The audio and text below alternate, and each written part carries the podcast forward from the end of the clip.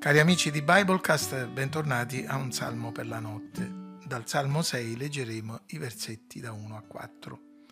O Signore, non correggermi nella tua ira, non castigarmi nel tuo sdegno. Abbi pietà di me, o Signore, perché sono sfinito. Risanami, o Signore, perché le mie ossa sono tutte tremanti.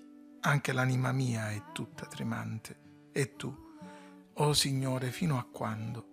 Ritorna, o oh Signore, liberami, salvami per la tua misericordia.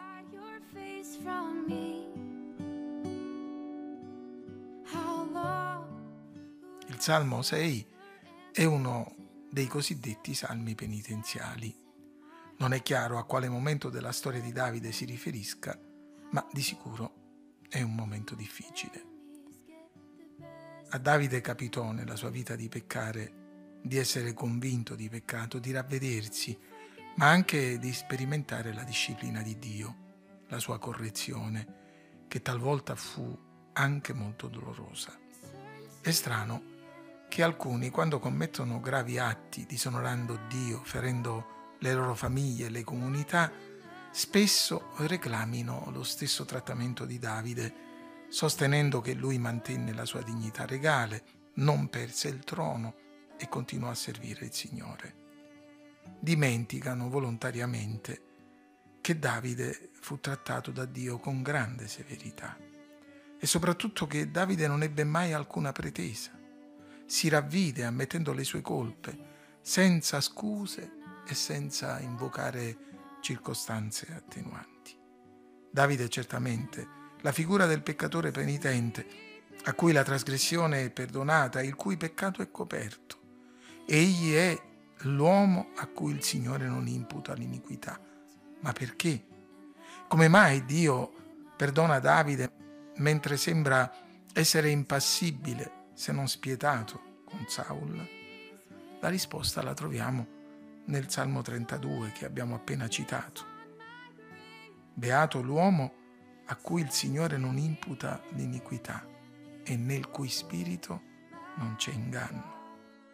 La penitenza nella lingua italiana, nella tradizione cattolico-romana, è spesso fraintesa in modi diversi e opposti. C'è chi vede la penitenza come un'espiazione meritoria che attraverso privazioni, umiliazioni e sofferenze ci renderebbe graditi a Dio.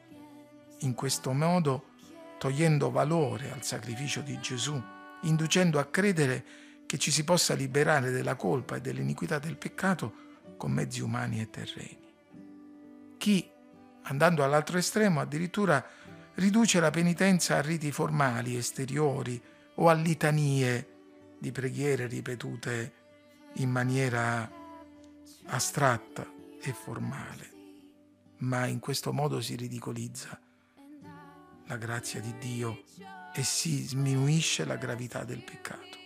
Il peccatore penitente, secondo la Bibbia, è colui che si riconosce tale, senza se e senza ma, e che senza frode e senza inganno, convinto dallo Spirito Santo, riconosce le proprie colpe, è pronto a subirne le conseguenze e si affida alla grazia di Dio mediante la sola fede nel sacrificio di Cristo. Ecco perché Davide può dire alla fine del Salmo, il Signore ha ascoltato la mia supplica, il Signore accoglie la mia preghiera. Dio perdona Davide, ma perché? Perché lui riconosce la sua colpa e ammette il suo peccato. Nel Salmo 51 Davide dice io riconosco le mie colpe, il mio peccato è sempre davanti a me, ho peccato contro di te, contro te solo. Ho fatto ciò che è male agli occhi tuoi. Non avanza alcuna pretesa, ma si affida alla pietà di Dio. Signore, non correggermi nella tua ira, non castigarmi nel tuo sdegno, abbi pietà di me. Non solo, ma Davide è profondamente umiliato, soffre enormemente per la sua condizione. Egli dice le mie ossa sono tremanti, l'anima mia è tremante. Ora, sebbene alcuni ritengano che qui Davide avesse dei veri dolori fisici, una vera e propria malattia, ma certamente la sua sofferenza è di natura morale e spirituale. Sempre nel Salmo 51 Egli dice, Signore, fammi udire gioia ed allegrezza, fa che le ossa che tu hai tritate festeggino. ma soprattutto Davide si arrende fiducioso alla grazia di Dio. Seppure addolorato, si appella alla sua misericordia. E tu, Signore, fino a quando? Ritorna, liberami, salvami per la tua misericordia. Questo invito a Dio a ritornare commovente. Egli sa di aver allontanato Dio dalla sua vita, perché i nostri peccati ci separano da Lui, ma ora non ce la fa più. Rivuole Dio nella sua esistenza. Che bello sentire questa preghiera, perché sapete, fratelli, amici, il ravvedimento ci può portare fino a un certo punto. Ma se il padre non esce di casa, non ci viene incontro, non ci abbraccia, non ci bacia, non ci ripacia, non ci toglie di dosso le vesti sporche, non ci mette l'anello al dito, non ci dà la veste nuova, per noi non c'è speranza. A conclusione di questa meditazione c'è nel mio cuore un doppio appello.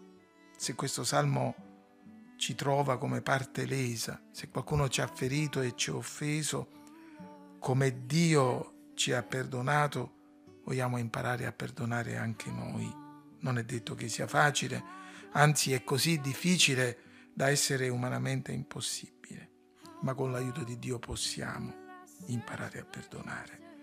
Se sono sinceri abbiamo riconquistato un amico, un fratello, un caro.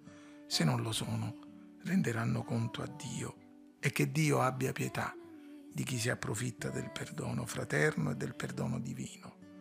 Ma se questo salmo ti trova mentre vivi nel peccato e sei nei guai, o mentre sei lontano da Dio, chiedi subito perdono. Smetti di cercare scuse, di accampare pretese. La Bibbia dice che chi confessa il peccato e l'abbandona ottiene misericordia. Non ostinarti, perché potresti fare una brutta fine. Cercate il Signore mentre lo si può trovare, invocatelo mentre è vicino. Lasci l'empio la sua via e l'uomo iniquo i suoi pensieri e si converta al Signore che avrà pietà di lui e al nostro Dio che non si stanca di perdonare. E quando avrai ricevuto il perdono divino, ricorda le parole del nostro amato Signore Gesù. Non peccare più, che peggio non t'avvenga. Dio ci benedica. Buonanotte.